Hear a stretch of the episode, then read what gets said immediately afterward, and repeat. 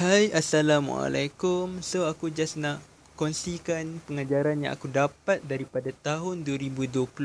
Tahun lepas lah tu.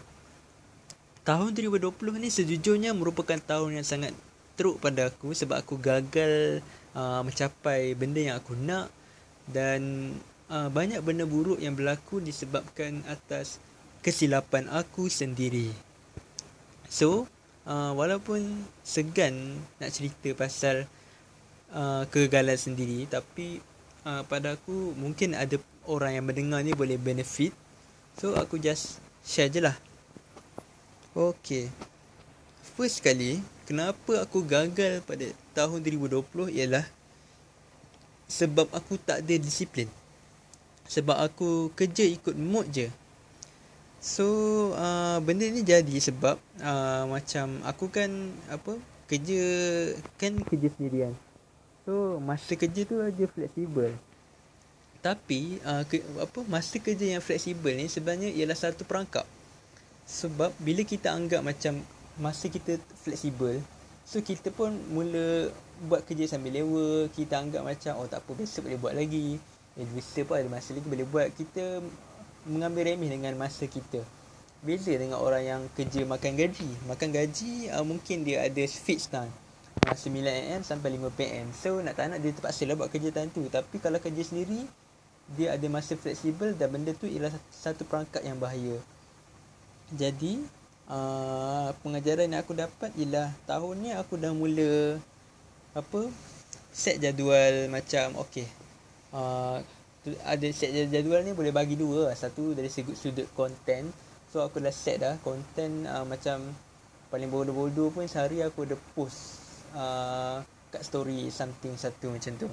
Dan aku dah buat dah beberapa aku dah prepare dah siap-siap template untuk posting harian tinggal nak upload je.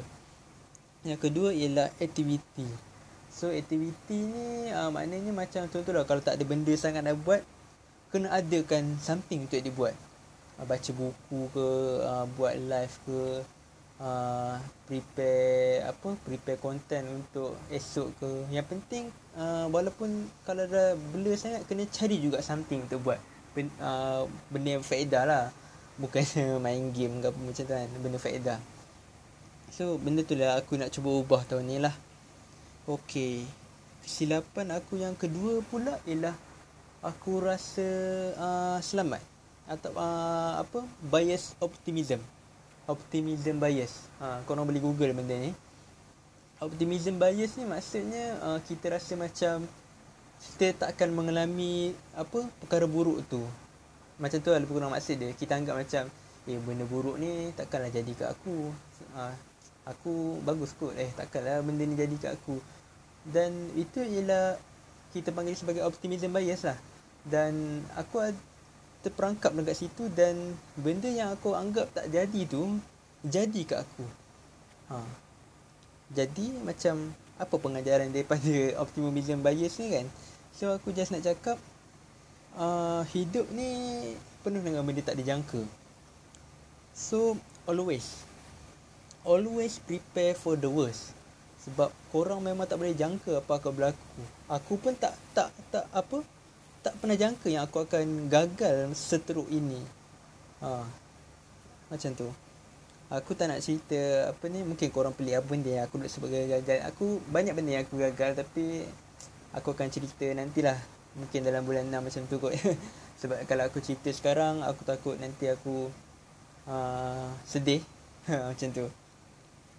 Alright. Ya okay.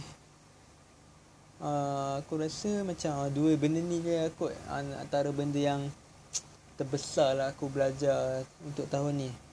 So harapnya uh, korang boleh belajar something lah daripada benda yang aku share ni. Uh, nanti kalau aku, ada benda yang aku ingat lagi aku akan tambah lagi lah macam tu. Okay, semoga bermanfaat. Assalamualaikum.